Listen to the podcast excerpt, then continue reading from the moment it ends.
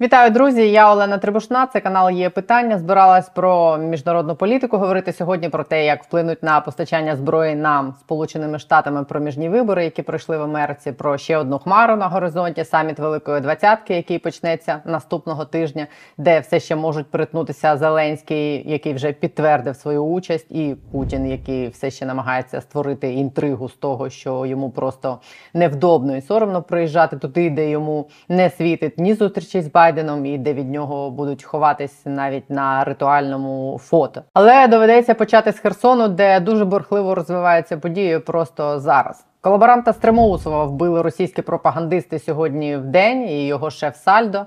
Ну як вбили кілька годин тому. Вони повідомили, що Стрімоусов розбився в ДТП, нібито на Херсонщині. Сальдо підтвердив, що Стрімоусов задвохсотився. Мне очень тяжело говорить сейчас то, что сегодня произошло. Сегодня погиб Кирилл Стремоусов. Погиб на территории Херсонской области, двигаясь в автомобиле, попавший в ДТП. Російські змі стверджують, що цю інформацію нібито підтвердили і російські спецслужби, але російським спецслужбам можна вірити так само, як російським змі і колаборанту Сальдо.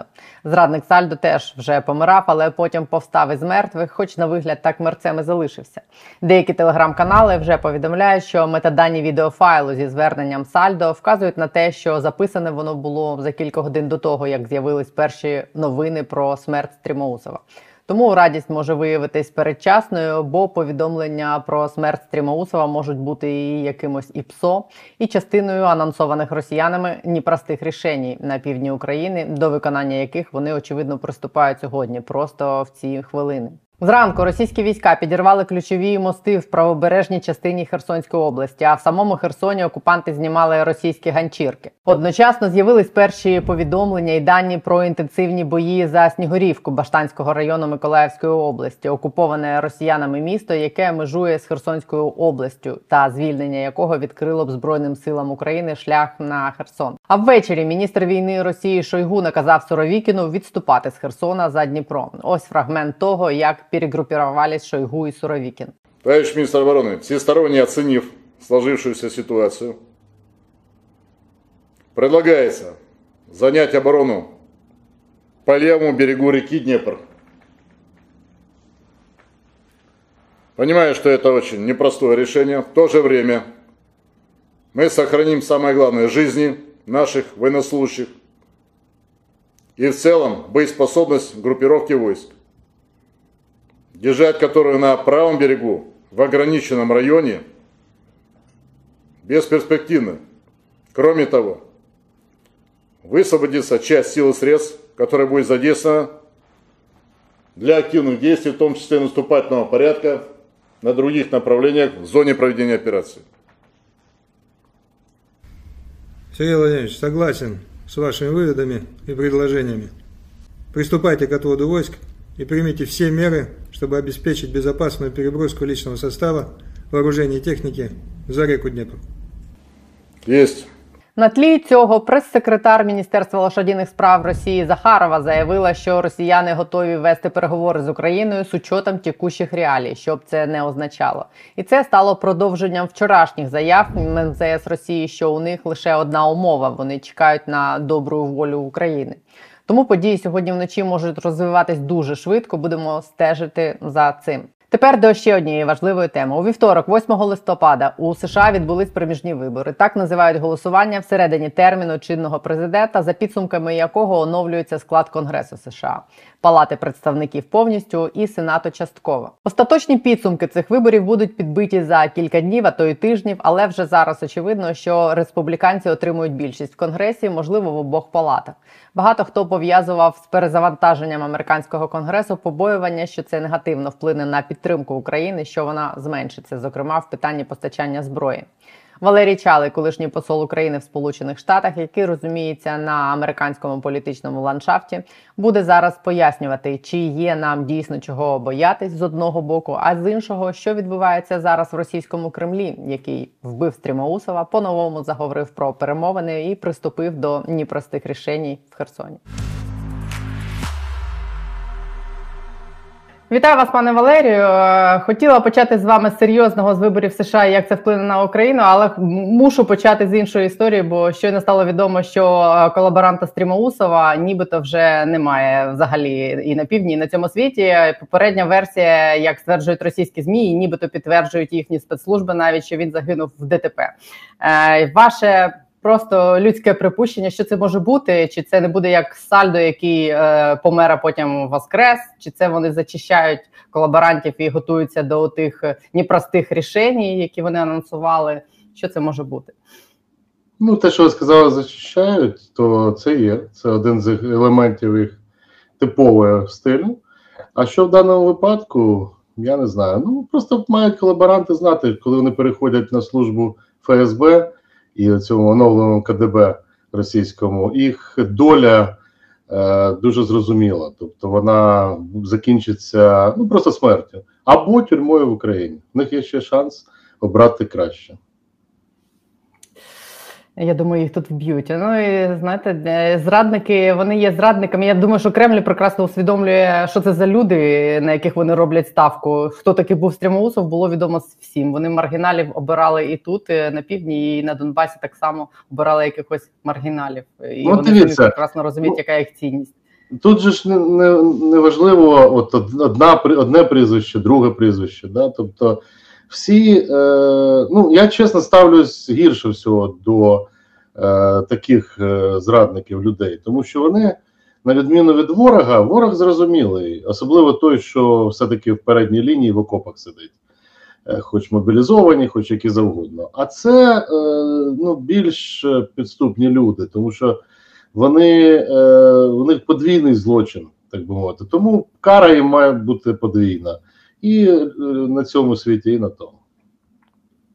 Як ви загалом зараз оцінюєте плани і настрої росіян? Е, Якщо, наприклад, брати до уваги ті вчорашні заяви Андрія Руденко, заступника голови МЗС російського, який сказав, що вони готові до переговорів і є одна лише умова це добра воля України, але одночасно він правда каже, що це в центрі переговорів буде демілітаризація і денацифікація. Чи варто це розглядати як якусь ознаку того, що вони хочуть цих переговорів і що вони хочуть кудись в тому напрямку рухатись, е, принаймні для заморожування ситуації.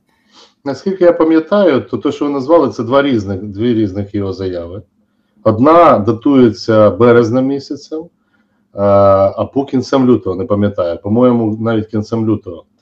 Е, Там говориться про те, що Росія, це буквально через днів 5 було після повномасштабного вторгнення, той же самий Руденко, е, пропагандист е, під лічиною дипломата, він сказав, що готові на переговори. Ви пам'ятаєте ситуацію, да, коли йшли е, повністю на Київ, тобто все це захоплювали. Готові на переговори при умові там денацифікація, демілітаризація. Оце він тоді казав. А зараз А, це я дві, дві, дві докупи Ну. А зараз вже ніяк. А зараз ні, ще без ніяких умов. Як сказав Путін, з теплотою обіймемо. Тобто, ну треба розуміти, що ворог все-таки не тільки е, ну просто немає ніяких меж е, в діях його і злочинах, але він дуже підступний. Це треба знати. Путін підступний. Це людина дуже непроста. А навколо нього сформувалася така ж група людей, в тому числі в МЗС. Там вже до останні е, роки був такий негативний відбір. Ми ж бачимо з прикладу того ж самого Бензі цьому в ООН. Бензі це Комарами. це не я називаю. Так що, в принципі, ці, ця заява, яка вже говорить не про які умови, а тільки давайте добра воля України, це читається таким чином. Це не до України звернення. Це звернення до США, до інших країн. Е, чи, чи ви дійсно хочете, щоб ми програли? Чи ви дійсно хочете нас знищити? Якщо ні, надавіть на е, уряд України, ну government, тобто на президента Зеленського, да, по суті, і на рішення України, для того, щоб було перемир'я. Ми ж так програємо, ви ж бачите, все рухається не в нашу сторону зараз. А дайте нам 2-3 місяці доброї волі, і тоді шанси зрівняються, і тоді почнемо ну, нормальний процес, уже, який е, ми будемо вести от так, от з теплотою, як і зараз. Тобто, читати по-іншому цього неможливо. Це їм притисли серйозно е, всі місця там на правобережжі, і е, щоб вони не заявляли, ми загальну ситуацію знаємо. Ну, навіть по кількості загиблих ми ж бачимо, що відбувається да, у них. Тобто їм не вистачає, як і нам, чесно скажу. Нам не вистачає місяць-півтора отримати техніку. Ну я вважаю, з запізненням ми її отримаємо. А їм не вистачає місяць, півтора-два для того, щоб це м'ясо гарматне, ну хоч щось, якийсь стан його привести, щоб воно могло відстрілюватися. Тобто, а не тільки лягати по 100-150 в день. Просто що воняють трупи і не можуть забрати росіяни їх просто не забирають. Тобто йдуть хвилями, як ну в жахливих фільмах, коли ці хвилі Першої світової йдуть ряди е, на перев'яз з, гвинтівками, а там просто гармати їх розстрілюють. Це просто катастрофа. Але вони хочуть е, ну принаймні отримати іранські додаткові дрони, потім розраховують ще на ракети. Ну і от щоб пройшло цей період, і тоді вони могли говорити знову з позиції сили.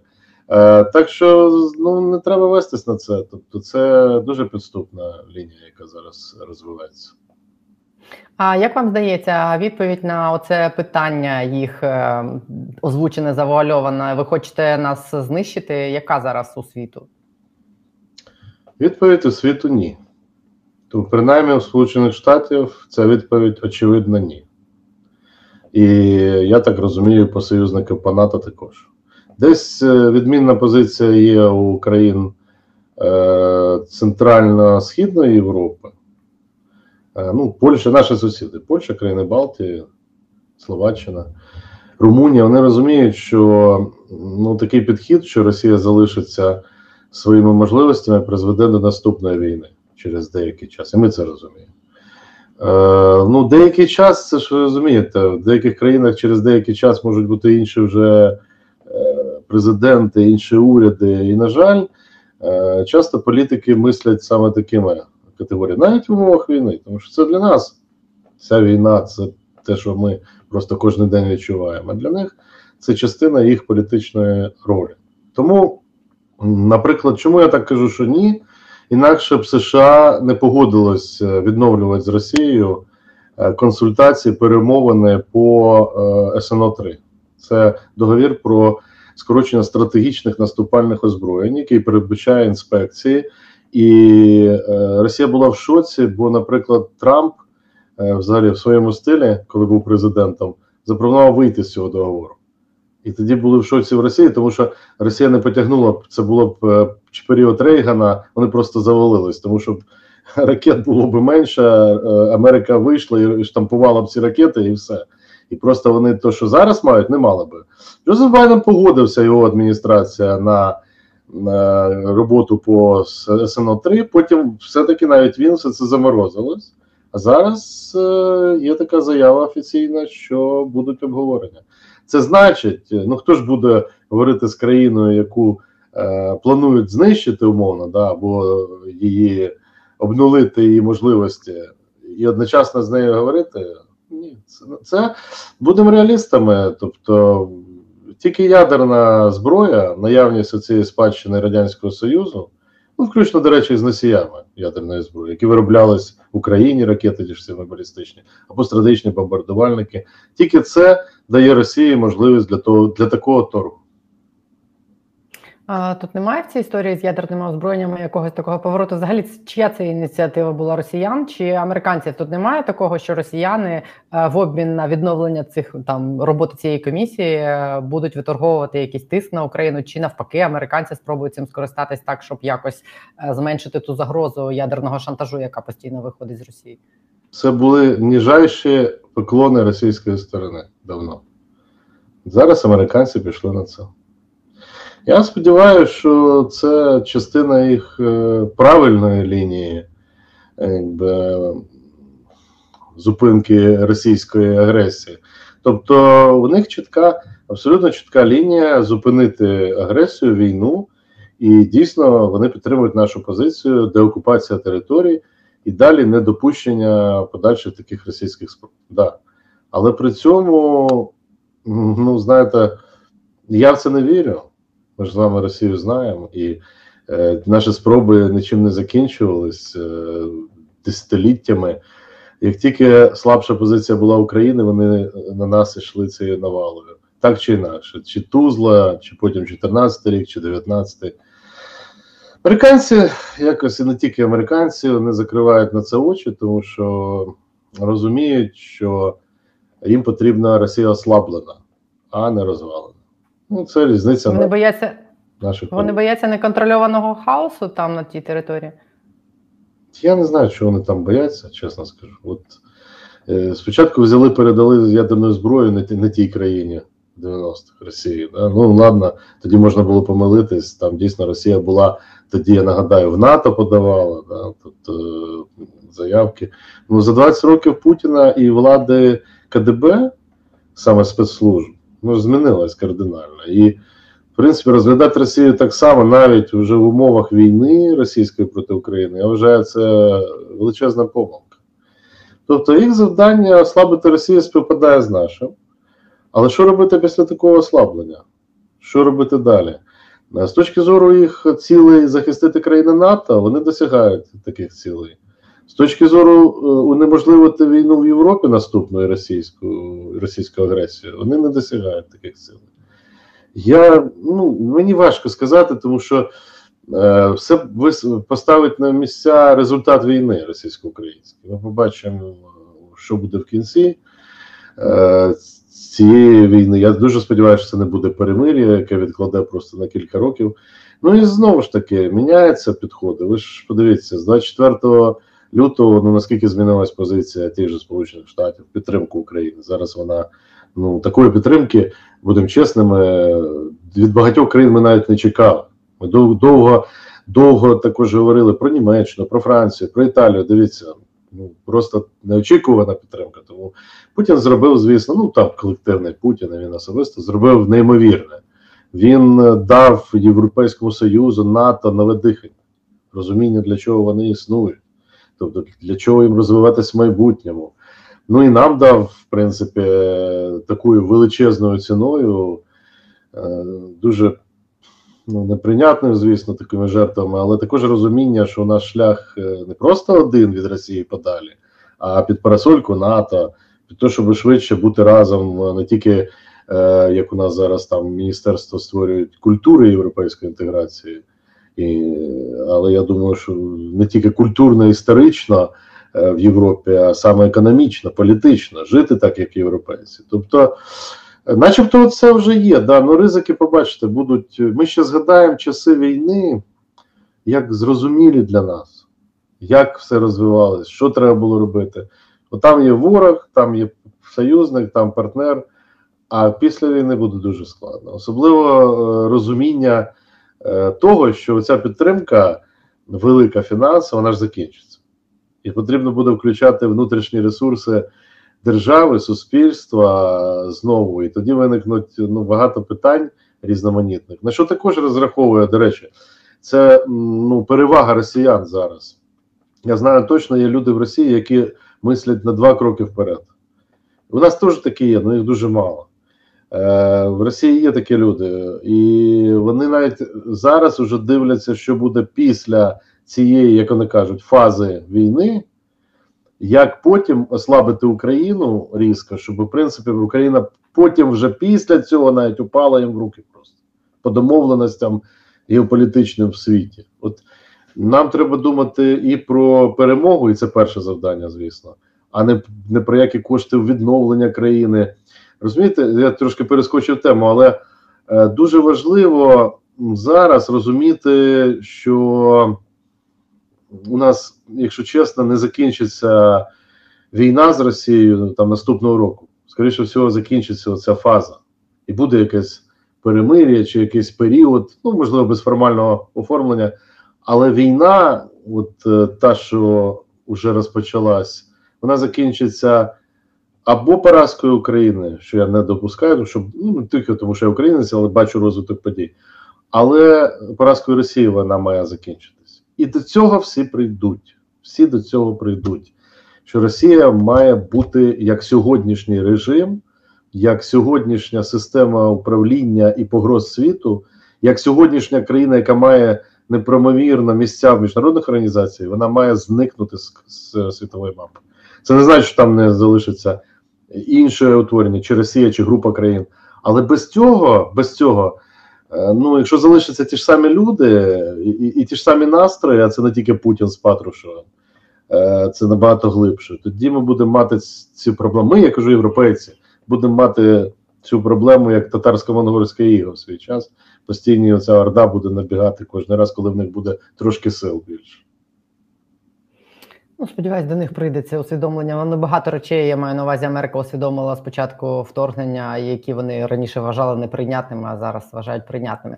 Ви ж прекрасно знаєте, це американський політичний ландшафт. Зараз, якщо говорити про цю підтримку Сполучених Штатів після цих проміжних виборів, е, у вас є вже бачення і розуміння з тими розкладами, які є станом на зараз, е, як вона зміниться, ця підтримка, чи варто нам чогось боятися?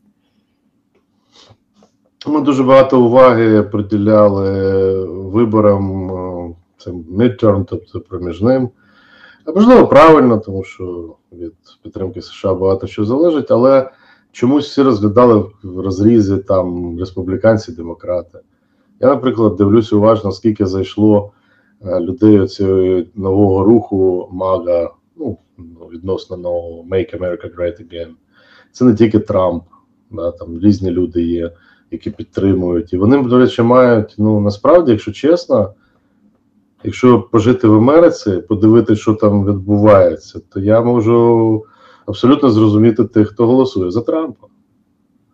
І можу зрозуміти абсолютно тих, хто голосує за Байдена. Тобто, у них великий, велика проблема розділ. І на, ми зацікавлені в єдиній позиції Америки назовні. Оце ключове питання не кількість республіканців, кількість демократів. Ні. А чи буде три питання? Перше, щоб Америка, Сполучені Штати залишались на позиції впливового міжнародного гравця, не тільки по факту своєї військової сили економічної, а хоті, хотіла цим займатися. От при Трампі, президенті, наприклад, він заявив, що це треба згортати. Е, Джозеф Байден навпаки повернув євроатлантичне партнерство. Це у євроатлантичне партнерство це перша умова, щоб е, у нас була більш спокійна ситуація.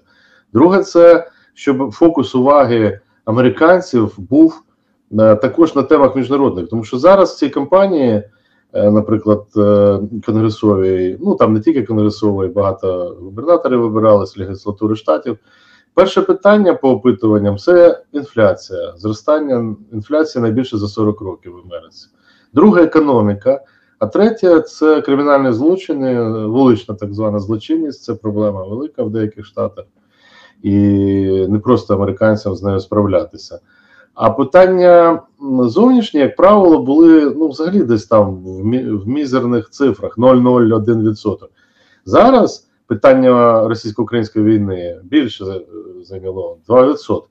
Але це 2% уваги. Да? Тобто це точно не ну, не, не пріоритетне питання. Тому е, як тримати це увагу виборців ще американських? Ну і результат, е, я думаю, підтримка, очевидно, далі буде. Головне, побачимо, скільки буде крайні правих, крайні лівих, е, скільки зайдуть в Конгрес. Від цього залежить от впевненість в підтримці. Я один момент дуже зрозумілий: військово-технічна підтримка не зменшиться постачання озброєння. Навіть більше вам скажу. Деякі, ну, те, що ми називаємо трампісти, які зараз або повертаються, або заходять в Конгрес. Ну, на устах у всіх була Вікторія Спарц. Так? От, можливо, вона висловила цю думку, яка буде розширюватися, я впевнений, в Конгресі. Е, що республіканці будуть більше уваги приділяти постачанню озброєнь, а не коштам на е, верховенство права, ну там різні програми фінансової підтримки. І ці кошти, які будуть йти на озброєння, будуть більше контролюватися. Ну, тобто такий підхід у них буде. І можливо, вони все залежить від того, як вони будуть в президентській кампанії. Якщо вони Е, от такі групи більш правих республіканців будуть критикувати президента Джозефа Байдена. а Вони критикували зараз, будуть далі, особливо напередодні президентських виборів. Критикувати за недостатньо рішучі кроки в бік підтримки України озброєннями. Ну це нам на руку. А якщо навпаки в цій політичній боротьбі вийде так, що Джозеф Байден допомагає, заявляє, як зараз. А вони його критикують, що кидаються кошти назовні, а внутрі у них всередині країни проблеми тоді це мінус. Тобто немає відповіді зараз однозначно, як повернеться ситуація. Вона залежить в першу чергу від успіхів наших збройних сил.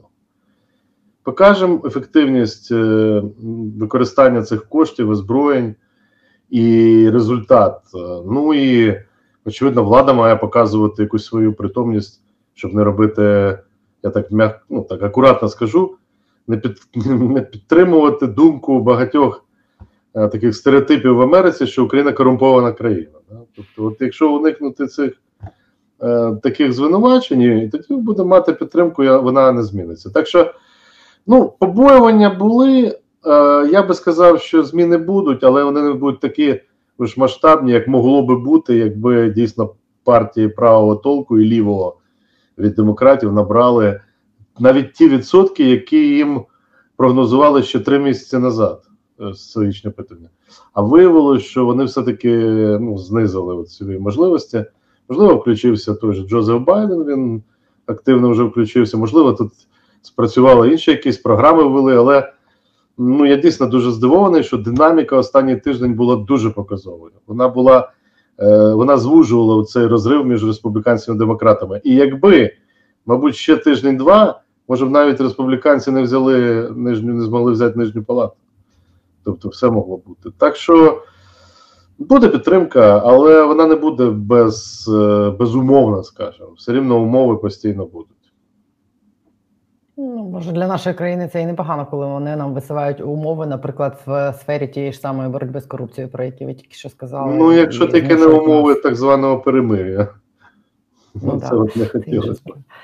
А що ви думаєте, буде з самим Трампом після цих е, виборів? Е, Він обіцяв якісь там заяви. Я так розумію, заяви про те, що він піде таки на ще один президентський термін е, після цих проміжних виборів. Е, Чи є у нього шанси, і чи це добре, і чи добре для України? І як ви оцінюєте ті розслідування, які ведуться проти нього? Чи реально вони загрожують йому тим, що він може опинитися у в'язниці? Я би хотів уникнути там якихось оцінок. Я не знаю про розслідування цієї внутрішньої справи. Ну, точніше, я дивлюсь, ну, чисто так, з інтересу свого, е, те, що був раніше там. Е, Багато в цих розслідуваннях скривається речей, пов'язаних з Україною. Це зараз знаходиться поза увагою нашого суспільства, ну, тому що війна і не до цього. Але я вам скажу, е, ну, у них вже в цих розслідуваннях, і в тому числі, які стосувались там виборів, да, навколо виборних питань. Там тоді були е, ці доповіді величезні слідчих комітетів. Ці прізвища українців, е, які працювали на ФСБ, вже так прямим текстом, працювали на ФСБ, отримували гроші. В Америці вже там їх вже внесли в санкційні списки. А у нас, от цієї групи всієї, Медведчуківсько, такої Деркачівської об'єднаної. Ми тільки знаємо Медведчук, да, там обміняли, і Деркач десь в бігах. А всі інші прізвища нічого. Я взагалі не знаю, де вони. Там називалась купа прізвищ. Ну, я їх знаю, цих, ці прізвища. Десь ховаються в Україні, а може виїхали, може встигли вибігти. Але санкцій до них ніяких немає. Ніяких. Тому, вибачте, я не розумію, чому наша увага до цих питань е, зменшилась. Американці, знаєте, нічого не залишають ну, просто без рішень. От, наприклад, мало хто в Україні знає, я навіть чесно вам скажу, був послом там і не знав, що в них є розслідування дійсно по от те, що тоді називалось втручання України в вибори, да, те, що хотіли замінити Росію. Ми про це говорили багато разів, але вже є доповідь так званої розслідування е, електоральної комісії. Вона це орган, який я не знав, що він такі повноваження має. Тобто він поставив остаточну крапку. Так от ці остаточні крап, крапка була поставлена, що Україна не, втручалась. Тобто, це була російська спецоперація для того, щоб повісити на Україну. А до речі, оці агенти, е, я, от він мене чує, я просто дивуюся, як це працює. Агент ФСБ, який фігурує в цих дослідженнях, да, значить, він зараз, от пауза була десь рік, він мене в Фейсбуці в друзі попросився. Це Деркач? Ні, це, це з Манафортом був поруч. Другий. Ні. Я просто в шоці. Тобто він сидить в Києві чи в Україні, а може де-інде, я не знаю, де він сидить. І вже потихеньку починає впливати на е, собі мастить наступну ситуацію, коли Росія буде втручатись ще раз, він знову туди влізе. Він постить якийсь потихеньку, акуратно, до Україна, молодці, воюють. Да, Я ж бачу. Йому нічого, ніякого результату. Там Тележенка був такий діятель. Е, я всім тоді казав, я з посольства, коли він поїхав, я сказав, це, це реальна людина е, ну, небезпечна. Тобто, виявилось, да, працював за гроші е, Медведчука, працював за російські гроші, Фукса. Тобто, не знаю, де той Фукс, я його ніколи не бачив, але таке звучить. І де ці результати? Тобто, я боюсь, щоб ця війна не списала то, хто приводив до цієї війни. Да? Тобто, щоб не списала оту ситуацію. Тому треба уважно дивитись нашим спецслужбам, щоб вони співпрацювали з американцями в цій сфері. Тобто тут не про Трампа йдеться, тут йдеться про те, що Пригожин заявив, втручання у вибори. І він сказав, втручалися, будемо втручатися. Ну, такий, як це такий трошки заява ну, завищена, тому що це тобі не вагнерівці, яких можна там е, наняти за 6 тисяч доларів, а попробуй набери людей в кібервійська. Це ж інша історія. Хоча там теж знаходяться, на жаль, молоді такі падлюки, тобто які йдуть і наводять ракети, оці що стратегічних бомбардувальників з кораблів по Україні. Молоді. Молоді, розумні, сидять в Москві, сидять там на базах, сидять на командних пунктах, і оце от дистанційно, да? просто вводять координати. Так от, цей погрожує, е, що далі він буде втручатись в вибори в Сполучені Штати. Та і в США вже відреагували, сказали, це для нас також є небезпечно, ми будемо відповідати. І нам треба тут думати. Тобто, я би цих тем Трамп, що там буде з Трампом, перевів якраз на тему, як нам співпрацювати з будь-ким Трампом, Байденом, кого, кому дасть довіру американський народ на виборах, ну і визнає, що вони е, все легітимно роблять. Ну, немає там рішень кримінальних, да, умовно. Тому що в Америці це просто якийсь пішов хвиля. Ну, я просто, чесно кажучи, був шокований. Імпічменти за імпічментами, постійні ці розгляди, такого давно не було. Але я думаю, в цьому вони е, все-таки систему свою приведуть е, в нормальний стан. А от якщо вони будуть вразливі від такого роду втручань, а вони дійсно залишаються вразливими, тоді треба ці дірки позакривати. І ми маємо тут співпрацювати з ними. І ще раз наголошую: прийти, зробити нашу роботу, домашнє завдання по помилкам минулого. Просто ті, е, можливо, якщо спецслужби слухають і не підняли ті доповіді, нехай вони просто подивляться. Я розумію, що СБУ воює зараз, всі воюють. Але ті, хто може, подивляться оці от доповіді комісії електоральної, слідчого комітету Сенату, подивляться на ці прізвища і просто подивляться, де де ці люди зараз. Тому що не, не виключено, що ці люди можуть готувати наступний етап підривної діяльності проти нашої країни. Ну, добре, що ви про це сказали. Можливо, вони якраз і почують. А, Бо часом мені пишуть з СБУ після якихось моїх е, матеріалів. А ще одне у мене до вас питання: а знаєте, яке саміт Великої двадцятки наступного тижня? А чи як, який ваш прогноз, чи поїде туди Путін? Бо з Зеленським, я так розумію, з його участю це вже питання вирішене, а Путін все ще Е, вирішує, чи є йому там що робити. Я так розумію. Він може соромиться того, що е, з ним ніхто не захоче фотографуватися, чи з якої причини він не може це рішення ухвалити. Чи варто нам звідти чекати якихось неприємних рішень? Бо були ж такі якісь прогнози, що Китай може там почати вести якусь таку гру, е, яка буде полягати в тому, щоб примусити Україну і світ до того, щоб примирюватись знову ж таки.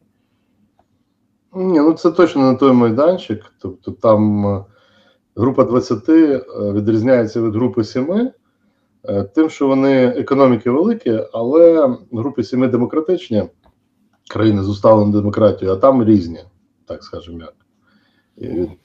Ну, авторитарні і різного штибу.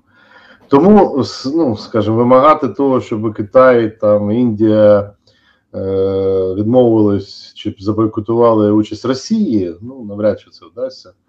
Хоча це було б справедливо. Е, тому, скоріше всього, я так думаю, що хтось з Росії приїде, а Путін буде там через телевізор е, з ними спілкуватися. Скоріше всього, так. Україні треба, звісно, брати участь. Але я не думаю, що там щось вирішиться зараз. Е, ну, максимум те, що можуть бути якийсь обмін думками Китай, США, і взагалі, що робити з Росією в цій ситуації, з точки зору США, з точки зору Китаю, ну, в першу чергу, по ядерному шантажу, що ядерні держави і мають сказати своє слово. Ну, але все рівно, знаєте, воно виглядає для нас дуже неприємно в тому плані, що як би ми не заявляли про ізоляцію Росії, ну навіть ця двадцятка вона може вивести з ізоляції Путіна. Адже він, ну так, якщо згадати, чотири десь в нього там були візити міжнародні, і ці візити були досить дивні. Е, Там Таджикистан, Узбекистан, тобто і ну такі е, візити, їх умовно можна назвати великими міжнародними. Так що, в принципі, це такий перший міг би бути е, досить е, ну, за великий період зустріч з європейськими лідерами, світовими лідерами. І е, ну, не знаю, скільки буде сприйнято, якщо Путін буде дистанційно брати участь там через онлайн, наскільки це буде вихід його із ізоляції, але частково це буде. Частково це буде. І в цьому плані це вже негативно б'є по ситуації сьогоднішньої. Важко собі уявити, щоб Гітлера запрошували там десь в 42-му році, да, кудись на, на, на такі обговорення. Тобто ми сприймаємо Путіна як Гітлера, Росія як фашистську країну сьогоднішнього часу, а нема такого сприйняття в Китаї, в Індії чи в Бразилії. Ну і ще один момент: Е, якщо вони видадуть спільний документ, то він для нас буде в будь-якому разі поганим. Чому? Тому що це вже не буде документ НАТО чи Європейського Союзу, це буде документ спільний всіх країн. Деякі з них е, називають себе нейтральними, а реально підігрують Росії в цій ситуації, я вважаю.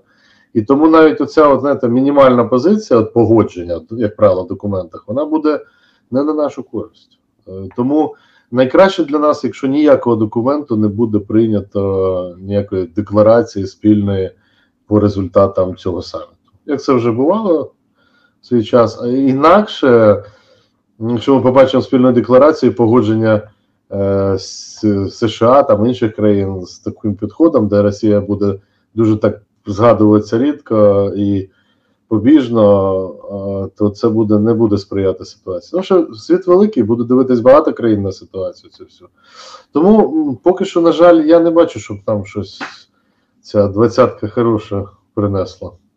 Ну але майданчик для президента України Володимира Зеленського треба використати максимально в умовах, коли в нас, якщо чесно, провисають зараз дуже серйозно ну, там інші інструменти двосторонньої співпраці з такими країнами, як Китай, Індія, Бразилія, Аргентина, Південна Африканська Республіка. Там посол... Це я все перечислив, де навіть послів немає.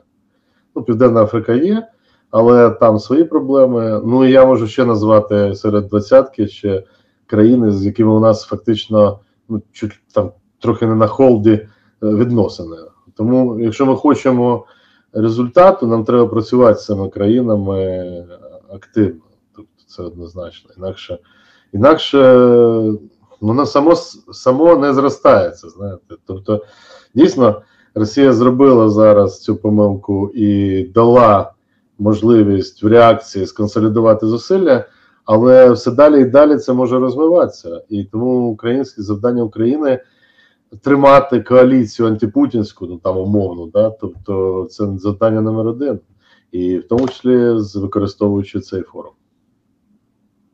Я думаю, Володимир Олександрович скористається цим майданчиком, так як він часом вміє в своїх міжнародних промовах. Він може їм там влаштувати такий розгром словами, що їм буде соромно за всі їх декларації, і можливо це щось зрушить з місця.